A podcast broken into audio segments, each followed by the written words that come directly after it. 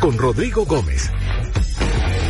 Así es, estamos ya de retorno aquí en Cooperativa para conversar sobre un tema que puede interesar a varios en la casa y está relacionado con el acoso a niñas en redes sociales y consejos para poder enfrentarlo y prevenirlo. Nosotros estamos en conversación a esta hora de la tarde con eh, Pedro Huichalaf, es académico del Centro de Investigación de Ciberseguridad de la Universidad Mayor. ¿Cómo está Pedro?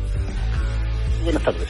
Buenas tardes, gracias por el tiempo y por recibir nuestro llamado para abordar este tema que, bueno, genera bastante preocupación, sobre todo cuando uno va eh, viendo algunas cifras que se conocen respecto a este tema que ya anunciábamos y que dice que una de cada tres niñas entre 12 y 14 años declara haber eh, recibido peticiones de tipo, sea sexual o de fotos íntimas, eh, lo que corresponde a un 32% total de las cifras, o sea, una, digamos, un número bien, bien preocupante y quería preguntarle cómo, cómo ustedes están esta situación que eh, no sé si va aumentando con el paso del tiempo, se mantienen, digamos, en, esas proporciones que, estábamos detallando? Sí, mira, bueno, tal como tú mencionas, estadísticamente eh, ha habido un aumento de eh, ciberacoso, digámoslo así, a menores de edad, eh, preferentemente mujeres, pero también hay hombres, niños, jóvenes que también son ciberacosados. Y la verdad es que esto tiene una esto tiene una lógica porque al aumentar las tecnologías, al aumentar el hecho de, la utilización de, tecnología, también eh, el uso de, por ejemplo, de teléfonos celulares conectados a Internet se ha empezado a bajar en, el promedio de edad de los niños. Digámoslo así. En general, eh, antes los niños que tenían 15, 16 años eran los por primera vez se conectaban a Internet, pero hoy día tenemos un promedio casi dos de cada tres niños hoy día mm. ya tienen un celular conectado a Internet o tienen un computador conectado a Internet y estamos hablando de niños entre 12 a 16 años. Es decir, baja la cantidad de edad y sube la penetración de tecnología y como estos niños y niñas eh, son muy poco maduros en el sentido de, entender eh, que Internet es un espacio bastante abierto donde uno puede encontrar información, puede encontrar cosas positivas, pero también hay hechos negativos como este tipo de situaciones donde adultos principalmente se hacen pasar por niños, eh, se suman a las comunidades virtuales que existen, porque esto no es que te manden un correo electrónico, sino que se meten en comunidades, por ejemplo, en el uso de TikTok, en Instagram y en otro tipo de aplicaciones que están eh, orientados a, a preadolescentes. Y esto genera un problema porque además eh, el problema que tenemos hoy en día es que los padres, como no han sido, eh, digámoslo así, eh, nativos digitales, es decir, los padres están más atrasados en el uso de la tecnología en forma, en conocerla,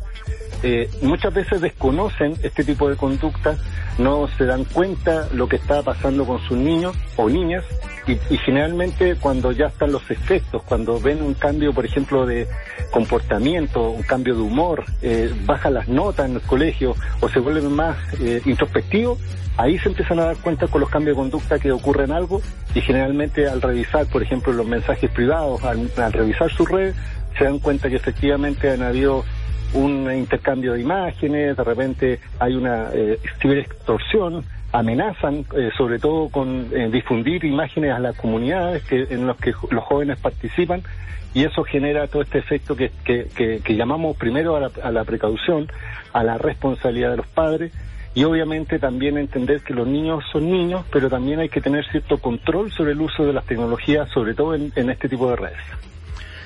Y los niños en este caso y las niñas son los más vulnerables. ¿A qué señales cree usted que hay que estar eh, bien atento? Porque usted lo decía, quizás no todos están eh, tan a la par, incluso con sus hijos, con eh, la, tecnología. ¿Y a qué señales diría usted, bueno, hay que poner ojo de que puede haber ahí algún tema de, de ciberacoso? Sí, mira, en primer lugar yo creo que lo más importante es que los padres entiendan que cuando se conectan a Internet no, están, no tan solo ven YouTube o se meten a Google, sino que también participan en comunidades. A veces son comunidades de juegos, que, cosas que puede ser inocente para uno, pero ahí es donde el espacio donde estos ciberdelincuentes, digámoslo así, eh, que, buscan, en este caso, eh,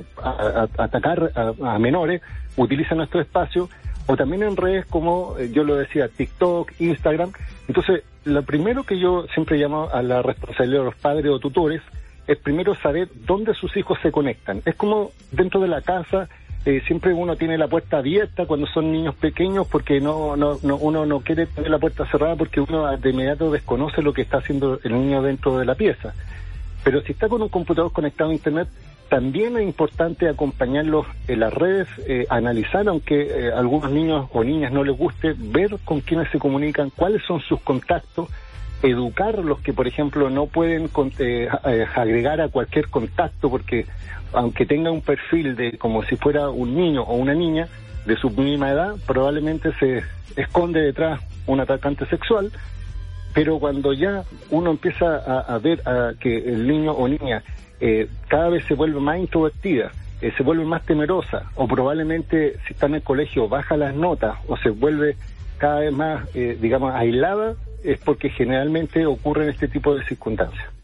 Estamos conversando con Pedro Huichalaf, es académico del Centro de Investigación de Ciberseguridad de la Universidad Mayor y estamos abordando esto de el acoso en niñas y niños eh, a través de las redes sociales, en estos grupos de juego. Incluso nos decía Pedro que se pueden encontrar este tipo de, actos y de delincuentes en el fondo. Eh, ¿Qué apoyo se les puede entregar cuando ya nos estamos encontrando a una situación que, bueno, hay indicios de que puede haber ciberacoso, Pedro? Sí, mira, en primer lugar, siempre es bueno, como yo te decía, analizar la situación, mirar los mensajes privados, mirar las conversaciones, revisar también las galerías de imágenes de los niños o niñas para ver qué tipo de fotos están sacando y también tener un cierto control, porque eh, se genera eh, también, eh, digámoslo así, campañas de pedófilos cuando miran sexualmente una actitud de niños que probablemente una persona normal no lo vea como como malo, digámoslo así. Por ejemplo, en YouTube eh, aparecía una cadena de videos donde salían niñas pequeñas haciendo eh, ejercicio con calzas, por ejemplo, y probablemente para un adulto tradicional eso no significa nada, pero para los que tienen un cierto desvío sexual obviamente eso provoca y, obviamente después llega a hacer el contacto. Entonces, primero, revisar qué tipo de material genera eh, el niño o niña. En segundo lugar, mirar bien eh, los mensajes privados, pero también, obviamente, estar al tanto de qué tipo de nuevas modas existen, modas tanto en grupos como en aplicaciones.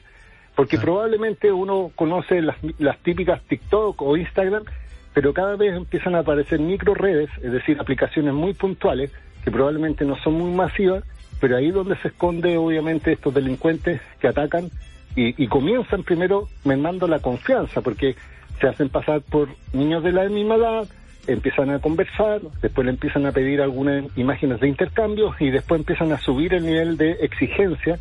y como los niños hoy día y niñas tienen muy claro lo que es la identidad digital, es decir, saben muy bien que su reputación en línea incluso es mucho más fuerte que la reputación en el colegio o en la calle, por ejemplo,